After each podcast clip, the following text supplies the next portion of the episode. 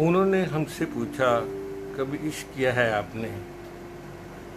सवाल सुनकर हम थोड़ा शहर जाते हैं। क्या जवाब दें उनको? फ़ोटो को कोई अल्फाज भी नहीं मिल पाते हैं। कभी हम उनको, कभी जमी को, कभी आसमां को देखते रह जाते हैं। तभी हम अपने जज्बात पे काबू नहीं कर पाते हैं।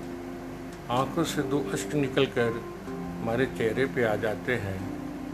शायद उनको मिल गया हो अपने सवाल का जवाब वो हमें